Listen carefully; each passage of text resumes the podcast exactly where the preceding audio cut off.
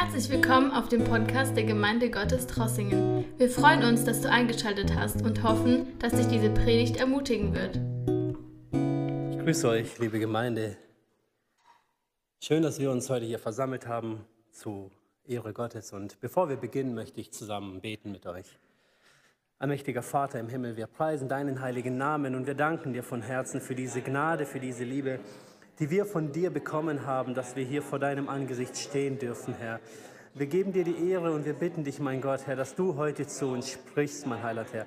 Wir stehen in unserer Schwachheit hier vor dir, in der du dich aber groß und stark machst, mein Heiland, Herr. Und wir danken dir dafür, für diese Erkenntnis. Wir danken dir für dein Wort, das du uns gibst, mein Heiland. Durch dein Wort in dieser Wahrheit, Herr, werden wir erbaut, bekräftigt, getröstet, Herr.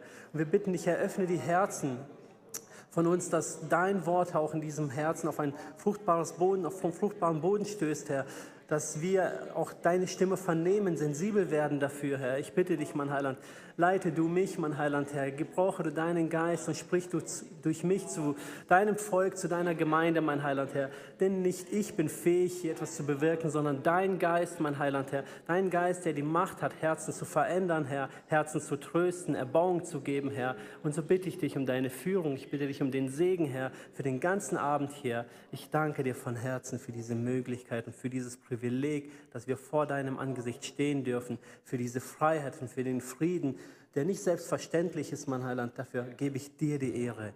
Amen. Ihr dürft gerne Platz nehmen. Ich grüße auch alle, die live zugeschaltet sind und freue mich auch, dass wir da eine Resonanz haben. Wir gehen heute weiter in unserem in unserer Themenreihe im 1. Timotheus Kapitel 6 sind wir angekommen. Heute werden wir die Verse 1 bis 10 besprechen. Ich möchte zu Beginn mit euch wieder diese Verse lesen, um das Wort Gottes einfach in sich selber wirken zu lassen und dann werden wir ein paar Punkte ansprechen. 1. Timotheus Kapitel 6, Vers 1 bis 10, ich lese aus der neuen Genfer Übersetzung. Wer Sklave ist, soll trotz des schweren Jochs, das zu tragen hat, seinen Herrn uneingeschränkte Achtung entgegenbringen, damit der Name Gottes und die Lehre des Evangeliums nicht in Verruf geraten. Und wer einen gläubigen Herrn hat, der soll ihm gegenüber nicht weniger respektvoll verhalten, nur weil er ein Bruder ist, sondern gerade deshalb umso bereitwilliger seine Pflicht erfüllen. Denn sein Dienst kommt jemand zugute, der wie er an Christus glaubt und von Gott geliebt ist. Das sind die Dinge, die du lehren und zu denen du Einhaltung, du die Gemeinde auffordern sollst. Wenn jemand von der gesunden Botschaft unseres Herrn Jesus Christus nichts wissen will und sich nicht an die Lehre hält, auf die sich unser Glaube gründet, sondern Dinge lehrt, die in Widerspruch dazu stehen, dann ist er von Hochmut verblendet und weiß in Wirklichkeit überhaupt nichts. Solche Menschen haben eine krankhafte Vorliebe für Streitfragen, Wortgefechte und das führt zu Neid und Zank, zu Verleumdung, bösen Verdächtigungen und endlosen Auseinandersetzungen. Das Denken dieser Menschen ist durch und durch verdorben. Sie haben sich so weit von der Wahrheit entfernt, dass sie meinen, Frömmigkeit sei ein Mittel, sich zu bereichern. Nun, ein Leben in der Ehrfurcht vor Gott bringt tatsächlich großen Gewinn, vorausgesetzt man kann sich, was den irdischen Besitz betrifft, mit wenigem zufrieden geben. Oder haben wir etwas mitgebracht, als wir in diese Welt kamen? Nicht das Geringste. Und wir werden auch nichts mitnehmen können, wenn wir sie wieder verlassen. Wenn wir also Nahrung und Kleidung haben, soll uns das genügen. Wer jedoch darauf aus ist, reich zu werden, verfängt sich in einem Netz von Versuchungen und erliegt allen möglichen unvernünftigen und schädlichen Begierden, die dem Menschen Unheil bringen und ihn ins Verderben stürzen. Denn die Liebe zum Geld ist eine Wurzel, aus der alles nur erdenklich Böse hervorwächst. Schon manche sind vom Glauben abgeehrt, weil sie der Geldgier verfallen sind und haben dadurch bitteres Leid über sich gebracht. Das erstmal zum Text. Ein recht umfangreicher Text, wo auch sehr viel Interessantes ist, steht, wo man Stunden füllen könnte und äh, ich musste so ein paar Punkte rausziehen, um mich auf ein paar wesentliche Aspekte zu konzentrieren, damit wir auch den Rahmen heute nicht sprengen. Und ähm, so Gott mir hilft, werden wir ein paar wichtige Aspekte beleuchten und hoffentlich auch die ein oder anderen Blickwinkel bekommen, der vielleicht bei dem einen oder anderen ähm, eine gewisse Korrektur durchführt. Ich finde es immer interessant, wenn man gerade solche Texte liest. Ähm, ich rede jetzt von mir selber erstmal, wie man gerade bei dem kompakten Text erstmal ein bisschen so auf Abstand geht. Weil, ich rede jetzt mal Klartext, ähm, gerade dieser zweite Abschnitt, wo es dann um diese weltlichen Güter geht, das widerspricht einfach dem Leben, was wir leben. Ich bin jetzt einfach mal ganz deutlich. Wir erziehen unsere Kinder und fordern und äh, je besser sie werden in der Schule, desto toller finden wir das auch, was normal ist. Man fordert von, von den Kindern, von sich selber irgendwo eine gewisse Laufbahn, was ja gut ist. Und dann liest man so einen Abschnitt, so einen Text und ähm, so geht es mir dann zumindest und dann stellt man sich selber irgendwo in Frage und, und habe ich auch irgendwo mir selber die Frage gestellt, Herr, ähm, was jetzt? Soll ich jetzt einfach alles aufgeben? Soll ich jetzt einfach nur vor mich hinleben? Oder muss jetzt jeder einfach nur noch Bibelschule machen oder Theologie studieren oder äh, alles aufgeben? Dürfen wir jetzt nicht mehr irgendwie wirklich unserem Leben nachgehen? Oder was willst du damit sagen? Und dann fängt man an, sich mit diesem Text auseinanderzusetzen und ich finde, dann kriegt man wirklich, wenn man offen dafür ist, auch von Gott eine ganz sensible Stimme, eine ganz sensible Haltung zu, zu diesem Thema. Und wir werden versuchen, das zusammen äh, von, der, von dem richtigen Blickwinkel zu beleuchten, damit wir die richtigen Aspekte daraus ziehen. Denn vorneweg gleich gesagt, ähm, Gott ist dann nicht stupide, dass er uns etwas nicht gönnt. Gott ist viel reichhaltiger in der Hinsicht. Und ähm, das finde ich so interessant. Aber beginnen wir, um nicht vorne wegzugreifen, mit den ersten zwei Versen. Das ist ja der erste Abschnitt. Da geht es um den Aspekten der Sklaven, wie sie sich zu verhalten haben. In dem ganzen Timotheusbrief lesen wir ja verschiedene Bereiche, die Paulus zu dem Timotheus äh, schreibt, wie er bzw. sich die Gemeinde, verschiedene Personengruppen verhalten sollen, wie sie, welche Voraussetzungen sie mitbringen sollen, wie die Gemeinde mit Personengruppen äh, umgehen soll. Wir hatten ja dieses Thema auch eben, wo es dann um die Diener geht oder wo es dann um, um den Bereich der Witwen geht. Und jetzt geht es in den ersten zwei Versen um den Bereich der Sklaven. Sklaven wurde man zu der damaligen Zeit, und das muss man auch erstmal verstehen, nicht ähm, teilweise natürlich auch mit aus Geburt heraus, wenn man in eine Sklavenfamilie hineingeboren wurde, aber man konnte auch ein Sklave werden. Sei es zum Beispiel in dem einen Aspekt, dass man seiner Schuld nicht gerecht wurde. Das heißt, wenn ich eine Schuld auf mich genommen habe, eine finanzielle Belastung und ich wurde der nicht mehr gerecht, aus welchem Aspekt heraus auch immer, dann konnte ich äh, zu einem Sklaven werden. Oder dass man durch einen Krieg, durch eine Kriegsgefangenschaft auch zur Sklaverei äh, verdonnert wurde. Diese zwei Aspekte, beziehungsweise eben auch in die Familie hineingeboren zu werden, ähm, betrifft hier diese Personengruppe.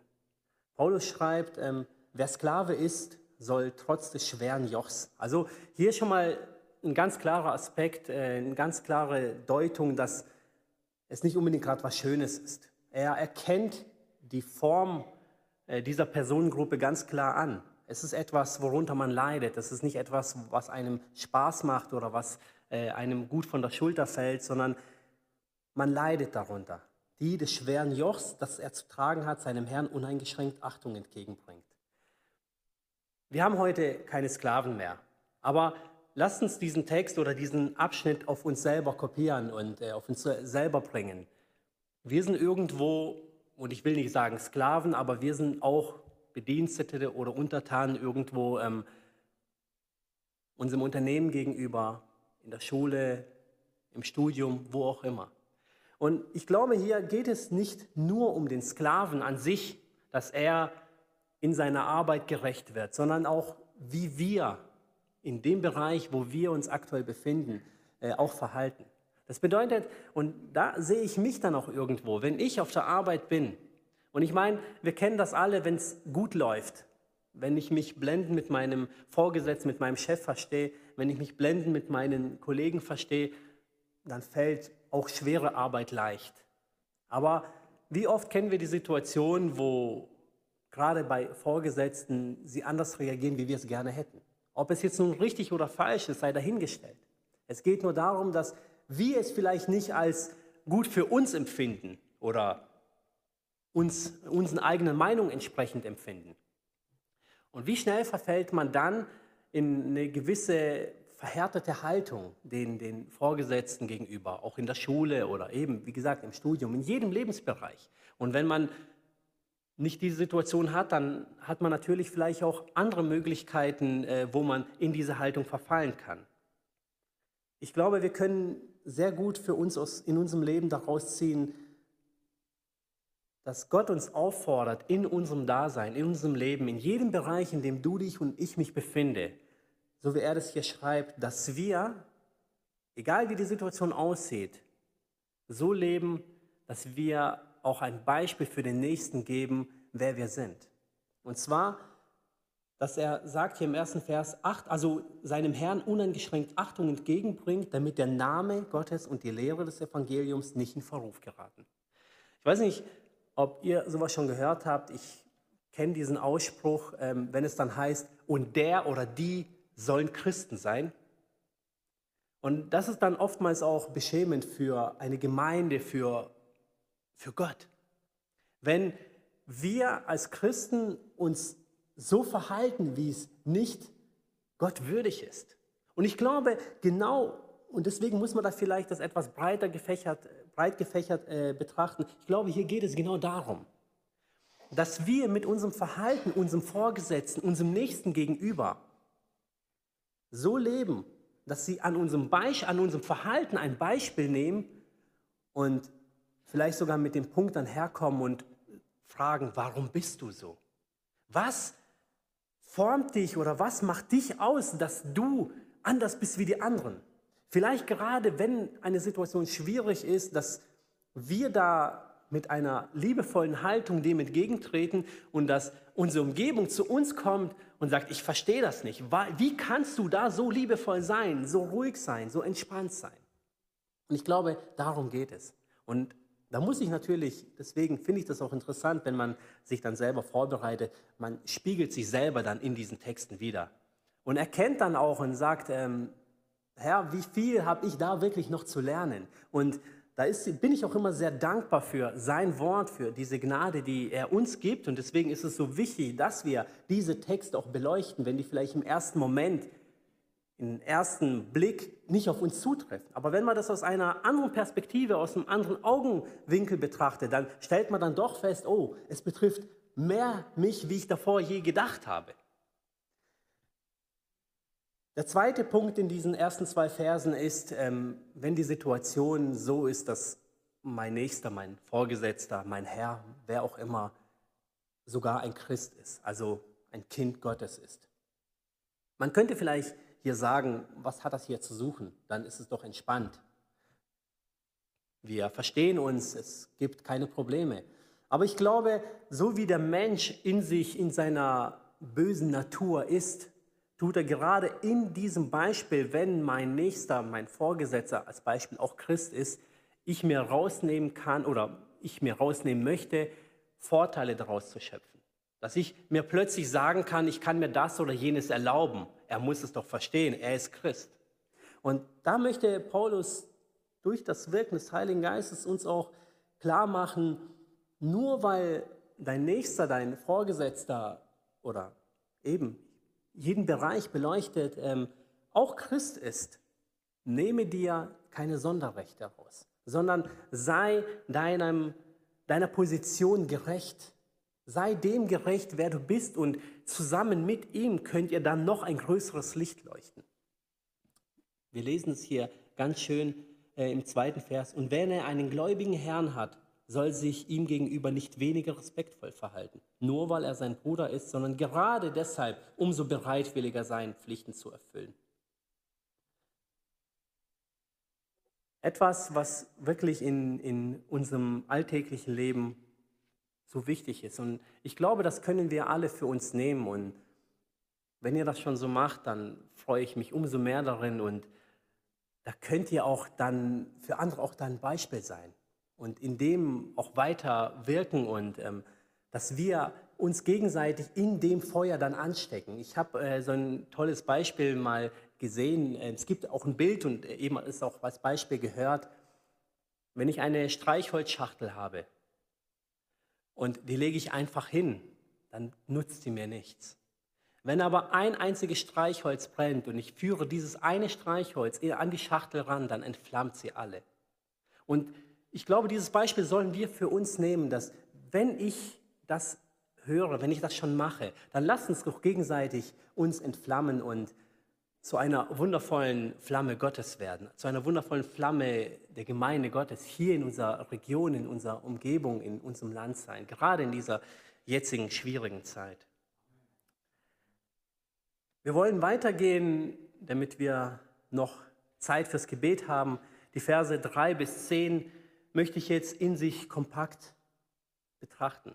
Die Verse 3 bis 10, da geht es um eine Situation, wo Leute in der Gemeinde, auch Lehrer, sich ähm, die Freiheit genommen haben, die grundlegende, wahrhafte Lehre Gottes, Jesu Christi, die das Fundament dieser Gemeinde oder des Glaubens gebildet haben, die verfälscht wurde zum eigenen Interesse, zur eigenen Bereicherung.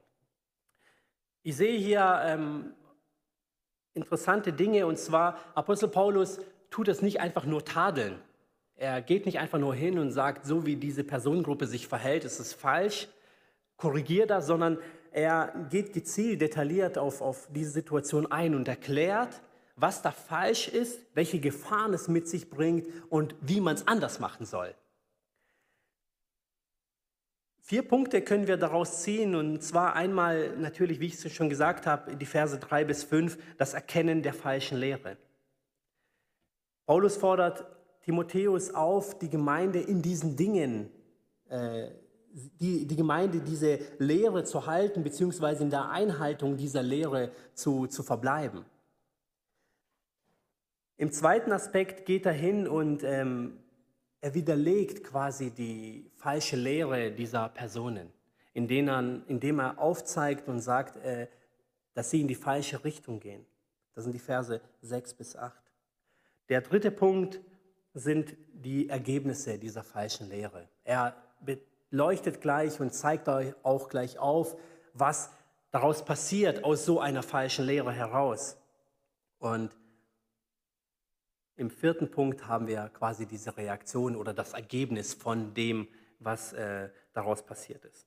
Nun, er sagt hier, Apostel Paulus sagt hier, dass man der gesunden Botschaft des Herrn treu sein sollte. Und dass diese Leute diese gesunde Botschaft ähm, verleugnen bzw. verlassen haben. Wir müssen hier verstehen, dass es hier nicht nur um die Botschaft des ersten Timotheusbriefes geht, sondern die gesunde Botschaft ist für uns heute quasi das komplette Buch der Bibel. Das ist für uns die gesunde Botschaft. Und die Gemeinde da, Timotheus war zu der Zeit in der Gemeinde Ephesus, die Gemeinde dort, da gab es Situationen, die von dieser Lehre, in die sie gegründet wurden, abgewichen sind. Und er möchte ihnen gleich schon in diesem Aspekt, in diesem Wort der gesunden Botschaft, in dieser Wortkombination der gesunden Botschaft schon gleich klar machen, wenn wir das verlassen oder wenn diese Leute diese Botschaft verlassen, dann haben wir das Kontra zu dem Gesund und man wird krank. Und das erwähnt er auch später in dem, in dem unteren äh, Teil dieses Abschnittes, in dem, dass die Leute krankhaft werden. Personen, die hier diese gesunde Lehre, dieses Fundament, auf dem diese Gemeinde auch gegründet war, verlassen haben, die benennt er hochmütig oder in anderen Übersetzungen heißt es aufgebläht oder stolz. Diese Leute, die diese Botschaft verlassen haben, die haben mehr von sich gehalten, wie sie halten sollten. Sie wurden hochmütig, der Hochmut hat sie verblendet, der Stolz hat sie verblendet, sie waren aufgeblasen. Ich habe einen, äh, einen, Kommentar dazu gelesen und der äh, hat es so schön beleuchtet wie eine Luftblase. Also etwas, was aufgeplustert ist, aber innen keinen Wert hat.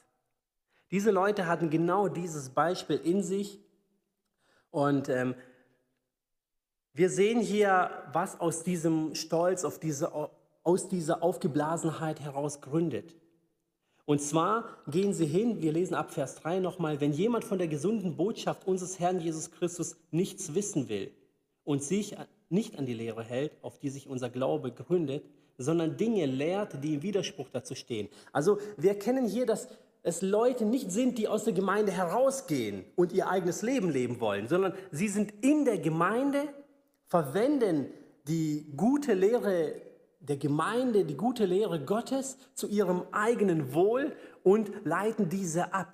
Also es sind, es sind, nicht Personen, die der Gemeinde den Rücken kehren, sondern im Kreis der Gemeinde entsteht hier eine böse Wurzel.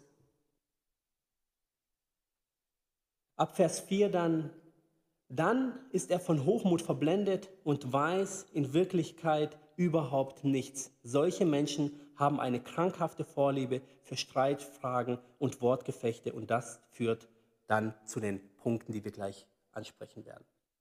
Also es geht hier nicht einfach nur darum, dass diese Personengruppe für sich selber ein anderes Verständnis bekommen hat und gemeint haben, oh, ich sehe vielleicht diesen Aspekt des Glaubens, diesen Aspekt der Lehre jetzt nicht mehr so wie du und ähm, ich gehe jetzt meiner Ideologie nach, sondern sie nehmen das, was sie jetzt für sich selber für richtig erkennen und lehren dies.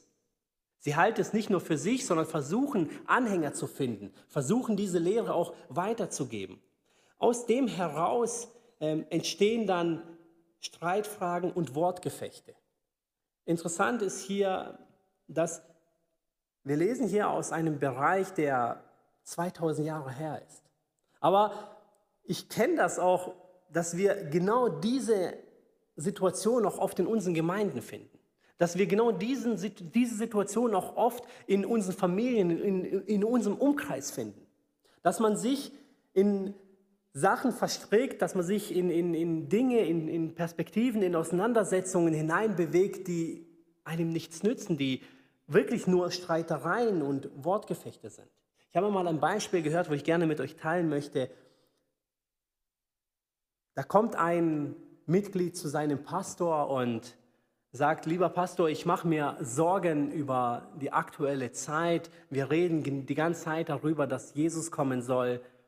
Und ich mache mir Sorgen, ich kenne die Bibel so schlecht und kann so wenig daraus zitieren und kann die ganzen Zusammenhänge nicht erklären. Und wie werde ich da vor Jesus stehen, wenn er kommen wird? Der Pastor hört ihn an und in diesem ganzen Gespräch geht er in sich und er legt eine Hand um seine Schulter und sagt, mein lieber Bruder, mach dir keine Sorgen über das, was du nicht verstehst in der Bibel, sondern mach dir darüber Sorgen, was du verstehst und nicht hältst. Und das betrifft uns doch so oft. Wir wollen so viel mehr wie das, was wir vielleicht schon wissen und nicht erfüllen können. Diese Grundwahrheiten, diese, ich sage jetzt mal, diesen kindlichen Glauben, den Jesus schon äh, zu seiner Anhängerschaft äh, verkündet hat, indem er gesagt hat, werdet so wie die Kinder, denn ihrer ist das Reich Gottes. Und wir streben oftmals zu irgendwelchen hohen Dingen, was, versteht mich nicht falsch, nicht verkehrt ist, im Gegenteil.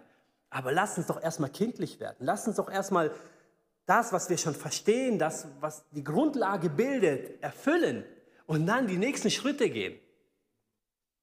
Und ich glaube, genau darum geht es auch hier irgendwo ein Stück weit.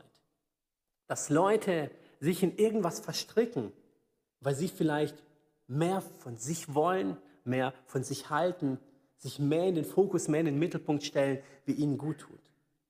Und Paulus beschreibt es mit einer krankhaften Vorliebe. Krankhafte Vorliebe für Streitfragen und Wortgefechte. Also nicht einfach mal eine Situation, in die ich mal hereingeraten bin, sondern ein zwanghaftes Verhalten Eine krankhafte Vorliebe, die kann ich mich nicht einfach kurz mal so entledigen. Da brauche ich Befreiung Gottes.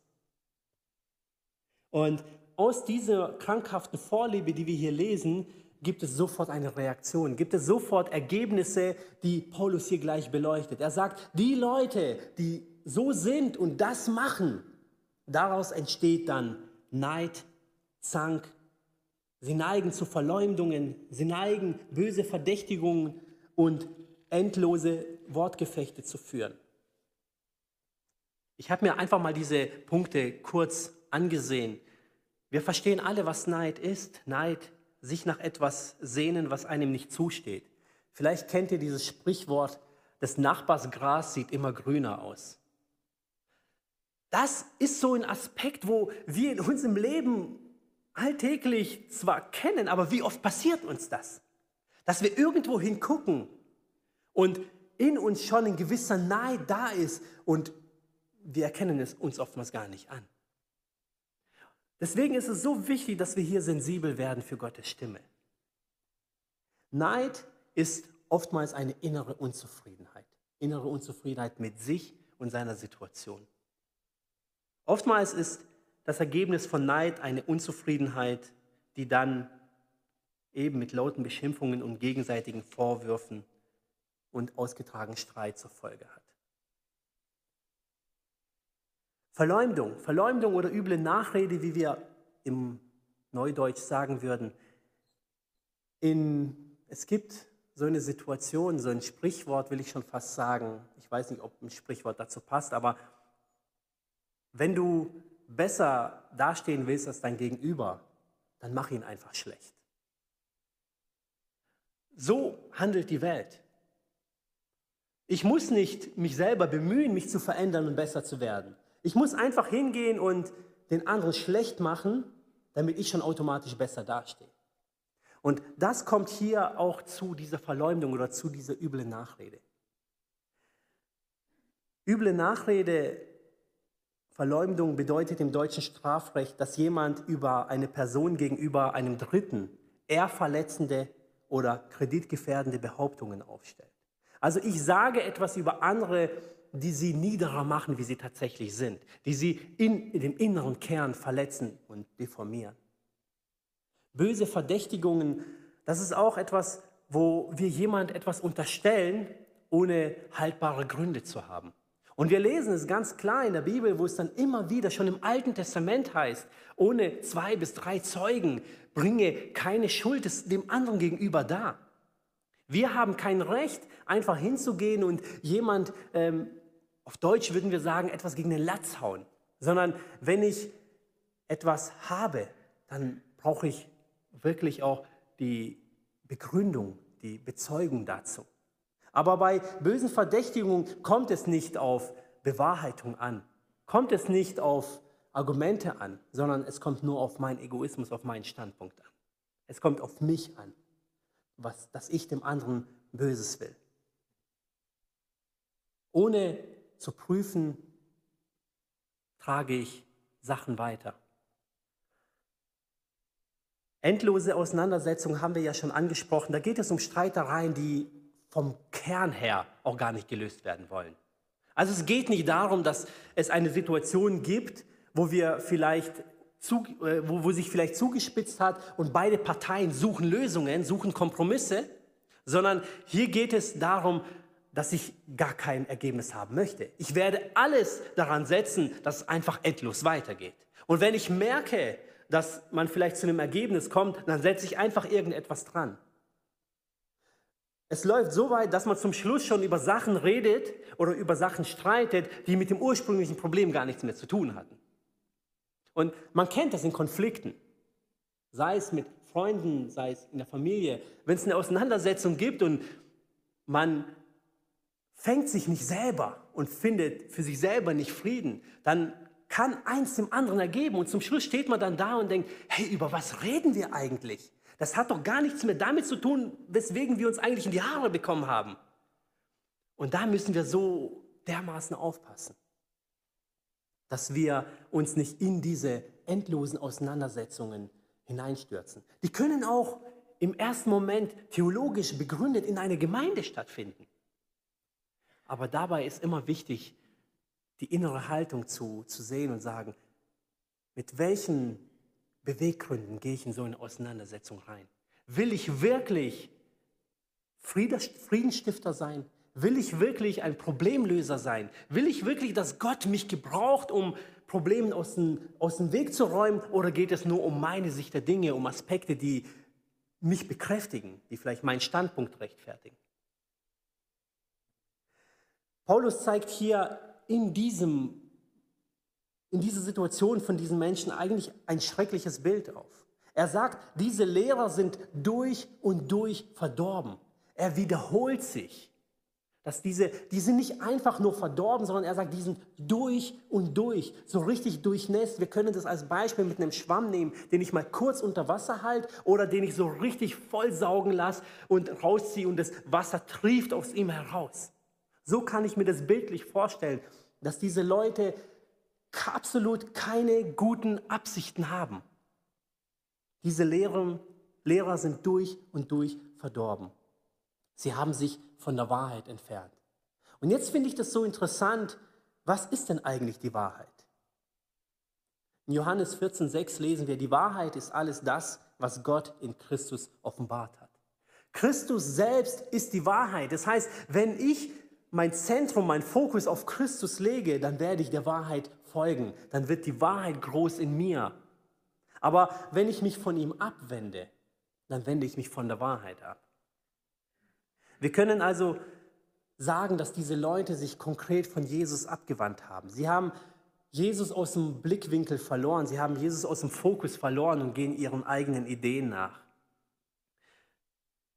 Paulus lässt es hier aber nicht so stehen, sondern er zeigt an, was für ein wirkliches Gewicht im Leben gut ist. Er sagt ab Vers 6, nun, ein Leben in der Ehrfurcht vor Gott bringt tatsächlich großen Gewinn. Und dann kommt er und sagt, da gibt es aber eine Voraussetzung. Ehrfurcht Gottes, um es kurz zu beleuchten, oder in anderen Übersetzungen heißt es Gottesfurcht. Da geht es nicht um die Angst vor Gott, um die Angst, verderbt zu werden. Da geht es nicht darum, dass Gott der große, böse Richter ist, die verzehrende Flamme ist, sondern da geht es um ein heiliges ihm gegenübertreten, um die Souveränität Gottes anzuerkennen, um ihn als den Schöpfer, als den allmächtigen, allherrschenden Gott anzuerkennen, um ihm gegenüber den Respekt und die Ehre entgegenzubringen, den er verdient hat. Diese Ehrfurcht vor Gott, die bringt ein Gewicht in unser Leben, ein Gewinn etwas Schweres. Er sagt aber, dafür muss es eine Voraussetzung geben. Und da ist es interessant, dass er Jesus aufgreift. Und ich erinnere mich und euch an dieses Beispiel, als der reiche Jüngling zu Jesus kam und ihn gefragt hat, Herr, was, Meister, was soll ich tun, um errettet zu werden? Um es kurz zusammenzufassen. Jesus kannte seinen Herzen. Er könnte ihm eigentlich ganz konkret sagen, dein Herz hängt an deinem Reichtum. Aber er prüft ihn und er geht hin und sagt, die ersten zwei Gebote, du sollst deinen Gott von ganzem Herzen lieben, mit allem, was du hast und so weiter. Und im zweiten, liebe deinen Nächsten so wie dich selbst. Und der reiche Jüngling, der reibt sich schon die Hände und denkt, jawohl, ich habe den Gewinn und sagt, das habe ich schon von Jugend auf gemacht. Und aus unserer Perspektive heraus wäre das der ideale Vorzeigechrist. Das wäre der, den wir hier vorne hinstellen würden und sagen würden, Leute, nehmt euch ein Beispiel an ihm. Nicht, er hat sich nicht seit seiner Bekehrung so verhalten oder er verhält sich nicht jetzt aktuell so, sondern von Jugend auf. Er wurde so erzogen und hat genau das so gehalten. Und ich glaube nicht, dass er gelogen hat, sondern er hat das wirklich gemacht.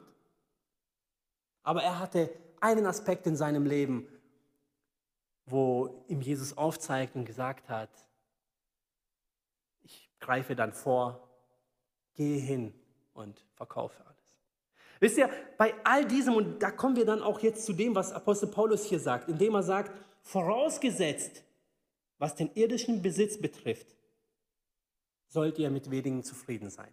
Und hier ist es ganz wichtig, wo ich, wie ich zu Beginn gesagt habe, Gott will nicht, dass wir arm sind.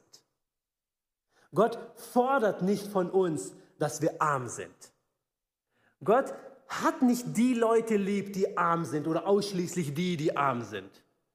Gott wird nicht nur die in den Himmel hereinlassen, die einfach hier nichts hatten, so als Belohnung. Du hast auf der Erde nichts gehabt, also belohne ich dich oben. Das ist nicht Gottes Prinzip. Gottes Prinzip ist hier und Paulus greift es so schön hier auf, woran mein Herz hängt. Was sind meine Prioritäten? Was ist meine Ideologie? Was ist meine Gesinnung? Und da komme ich zu dem zurück, was ich zu Beginn gesagt habe. Und das widerstrebt irgendwo, zumindest ging es mir so, wo, wo ich mir selber die Frage gestellt habe und ich möchte sie jetzt in den Raum reingeben. Darf ich dann meinem Chef gegenüber nicht mehr äh, gegenübertreten und eine Lohn Lohnerhöhung fordern? Darf ich nicht mehr viel besitzen? Einen guten Verdienst haben? Darf ich nicht mehr Hab und Gut haben? Bin ich nur dann gut, wenn ich alles hergebe? Wenn es eine Lohnerhöhung gibt, ich zum Chef sage, nein, nein, will ich nicht. Im Gegenteil, nimm mir noch 10% weg. Weil nur dann bin ich wohlgefällig vor Gott. Und das ist nicht so. Und das habe ich für mich erkannt und das möchte ich euch gerne weitergeben. Gottes Prinzip ist die korrekte Herzenshaltung. Und zwar Genügsamkeit, wie wir es hier lesen. Genügsamkeit wirkt sich in dem aus, wie ich weitergebe. Genügsamkeit wirkt sich in dem aus, ob ich an dem hänge, was ich habe. Und ich habe das in meinem Leben schon oft erlebt und ich kann euch versichern, Gott prüft uns da. Er gibt und guckt, wie du mit dem umgehst. Und das ist Gottes Prinzip. Und genau darum geht es hier. Es geht hier darum, dass wir, wenn Apostel Paulus sagt, mit wenig zufrieden zu geben, dann heißt es nicht, dass ich einfach mir die schlechteste Arbeit wählen muss mit dem schlechtesten Verdienst. Nein, im Gegenteil. Ich sage immer, und das ist so, wir versuchen es in unserer Familie nach diesem Prinzip zu leben. Ich sage, wir versuchen, weil wir bei weitem noch nicht da angekommen sind. Aber wenn wir Segen erleben, wollen wir Segen sein. Wenn Gott uns Segen gibt, dann wollen wir anderen Segen geben. Wenn Gott dich oder mich oder uns auch als Land hier, als Gemeinde, als Nation, als Familie segnet, dann lasst uns doch freigebig sein, dann lasst uns doch bitte Segen für andere sein. Lasst uns doch mit all dem, was, worin Gott uns segnet, sein Reich hier auf Erden schon bauen, Gemeinden bauen, es gibt so viel Arbeit, so viele Projekte, so viel, wo wir noch rein investieren können, wo so viel noch in den Kinderschuhen steckt. Und ich glaube, hier geht es genau um dieses Prinzip. Es, und wir lesen es ja auch dann später, ab Vers 9, wer, darauf, wer jedoch darauf aus ist, reich zu werden. Gerade Kinder werden heute in dieser Gesellschaft, in dieser medialen Gesellschaft, ja so stark geprägt. Ich sage, ein Beispiel zu bringen, zu meiner Kindheit, ich war auch ein bisschen Fußballfan und habe auch ein bisschen Fußball gespielt, aber zu meiner Kindheit war Fußball Fußball. Da ging es wirklich um den Sport. Wenn ich heute, und unsere Kinder oder unser Sohn ist da sehr Fußball begeistert, wenn ich heute die Fußballer angucke oder Sport, den Sport allgemein angucke, da geht es nicht mehr um Fußball. Da geht es um Selbstverherrlichung. Ein Beispiel, wieso ich das begründen kann. Unser Sohn ist im, im Bayern Junior Club. Der kriegt dann regelmäßig so Zeitschriften. Und dann fragen, da dürfen Kinder dann die Stars fragen, verschiedene Sachen fragen. Was glaubt ihr, was Kinder Stars fragen? Da ging es dann, ich weiß nicht mehr, um wen es ging, da fragt ein Junge einen Fußballstar darum, wie er seine Frisur hinbekommt. Und das ist für mich so ein Punkt, wo ich dann sage, hier werden die Kinder verdorben. Es geht hier tatsächlich um, um die Haltung, wie ich bin. Es geht nicht mehr um das ursprüngliche, ich möchte jetzt vom Sport und vom Fußball wegkommen, um nicht abzulenken, sondern das ist nur ein Beispiel gewesen darum, wie die Gesellschaft sich zuspitzt. Wie wir in Vers 9 lesen können. Wer jedoch darauf aus ist, reich zu werden, und da wollte ich zurückkommen. Es geht heute doch nur darum, reich zu sein. Es geht nur darum, schön zu sein, attraktiv zu sein, angenommen zu sein. Das sind die Werte dieser Gesellschaft. Kurzlebig. Heute bin ich da, morgen nicht mehr. Und wir versuchen immer wieder auch unseren Kindern, und das ist so wichtig, dass wir das auch in der Gemeinde praktizieren, immer wieder zu sagen, haltet euch nicht an diesen Idealen fest. Und dann bringen wir denen immer wieder Beispiele, wo wir sagen, hier, guck mal, damals war er wer und heute redet kein Mensch mehr über ihn. Heute bist du wer, morgen kennt man dich nicht mal mehr. Und genau dieses Prinzip ist es. Woran hängt mein Herz? Hängt mein Herz daran, immer reicher zu werden? Hängt mein Herz daran, immer mehr zu haben? Oder habe ich die richtige Priorität gesetzt? Wenn ich die Möglichkeit habe, weil mir Gott diese Tür öffnet, dann gehe diesen Weg. Aber zu seiner Ehre. Gebrauche das, was er dir gibt. Gebrauche diesen Segen, den er dir vor die Füße legt, in deine Hand gibt. Und setze ihn doch, diesen Segen ein für ihn, für seinen Reich. Im Vers 10 lesen wir, ich komme dann auch schon zum Schluss, die Liebe zum Geld ist eine Wurzel, aus der alles nur erdenklich Böse hervorwächst. Und dieses Prinzip dieser Pflanze müssen wir verstehen. Es ist nicht sofort ein Gewächs da, sondern es ist eine Wurzel von etwas, was dann kommt. Aus dieser Ideologie heraus, aus diesem Streben nach in dem Fall nach dem Reichtum, und wir können so viele andere Beispiele bringen, entsteht etwas Böses. Da entsteht nichts Gutes. Und wir können dieses Prinzip einfach ganz klar auf unser Leben heute kopieren. Und ich kann es zu mir selber sagen. Ich habe viele Möglichkeiten, viel zu arbeiten, mehr Geld zu verdienen. Viele Möglichkeiten, mich in sämtliche Bereiche reinzuhängen. Und ich werde hunderttausend Entschuldigungen haben, weswegen ich nicht in den Gottesdienst komme, weswegen ich keinen Dienst machen kann. Und ich werde menschlich gesehen die natürlichsten Argumente, ich will nicht mal Ausreden bringen, sondern die natürlichsten menschlichsten Argumente bringen, weswegen ich nicht da sein kann, nicht helfen kann, nicht mitwirken kann. Und menschlich gesehen wird mir keiner was sagen können. Aber das göttliche Prinzip wird mir widersprechen.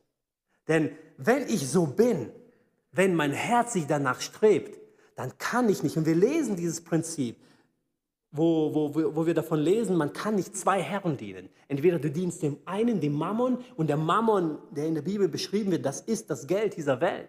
Oder ich diene Gott, ich gebe mich ihm hin. Ich investiere die Zeit, die ich habe, dahin. Ich sortiere meine Prioritäten. Und darum geht es. Es geht, nochmal, um es klarzustellen, nicht darum, dass Gott uns nur dann annimmt, wenn wir nieder sind, wenn wir arm sind, wenn wir wenig verdienen. Wir sollen unsere Kinder weiterhin dahingehend zu erziehen, voranzukommen, dass wir auch in dieser Gesellschaft auch etwas bewegen können, damit wir auch ein Gehör finden in dieser Gesellschaft. Da braucht man auch eine gewisse Stellung, das ist wichtig, aber mit den richtigen Prioritäten, mit den richtigen Zielgedanken, mit dem richtigen Blick. Und ich glaube, wenn wir das verinnerlichen, wir könnten noch so viel mehr aus diesem Text rausziehen, aber ich muss jetzt Schluss machen. Wenn wir das verinnerlichen für uns, für uns persönlich, für uns in der Familie, für uns als Gemeinde, dann glaube ich, dass wir Gott näher kommen werden. Dann glaube ich, dass Gott viel mehr in uns wirken wird. Dann glaube ich, dass wir dieses Prinzip von dem reichen Jüngling im umgekehrten Sinn wieder erleben werden, indem wir uns Gott hingeben und sagen, Herr, in erster Stelle öffne mir die Augen und zeig mir, wo ich Korrektur brauche. Denn ich bin überzeugt, dass wir vieles auch gar nicht mit Absicht machen, sondern schon so verblendet von dieser Gesellschaft und von dieser Welt sind. Und es ist unsere Pflicht, hinzugehen und wirklich zu sagen, Herr, öffne uns die Augen. Mir persönlich, meiner Familie und vor allem uns als Gemeinde. Damit wir einen klaren, einen klaren Blick haben auf das göttliche Prinzip, was er von uns fordert. Amen. Ich würde noch zum Abschluss gerne mit euch beten und dann können wir den in die Gebetszeit einsteigen. Halleluja, ich preise dich, allmächtiger Vater im Himmel, Herr, dass du Gnade an uns erwiesen hast, Herr. Dass dein Wort heute lebendig ist, Herr. Dass dein Wort heute genauso Zuspruch findet, genau auf uns auch passt, mein Heiland, Herr. Auch wenn es schon 2000 Jahre alt ist, mein Heiland. Aber ich danke dir dafür, Herr, und ich erlebe es, wie dein Wort in uns wirkt, mein Heiland. Dein Wort genau zu uns spricht, mein Herr.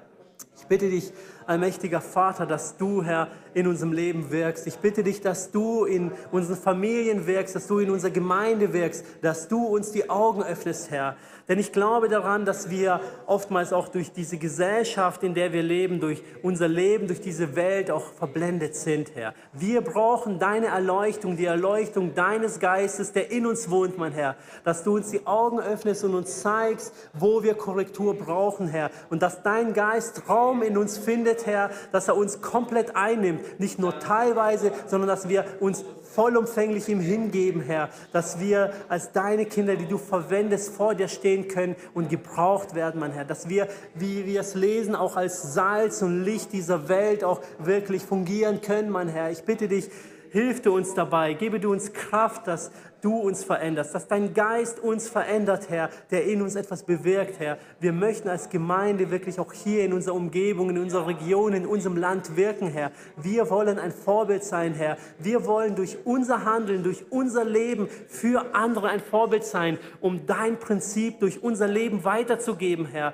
Und hilf du uns dabei. Wir brauchen dich, Herr, denn wir leben in dieser Schwachheit. Aber diese Schwachheit nutzt du aus, denn du machst dich groß darin in dieser Schwachheit. Und ich danke dir dafür. Ich danke dir für dein Wort und für diese Gnade und für dieses Privileg, dass wir hier sein dürfen. Amen.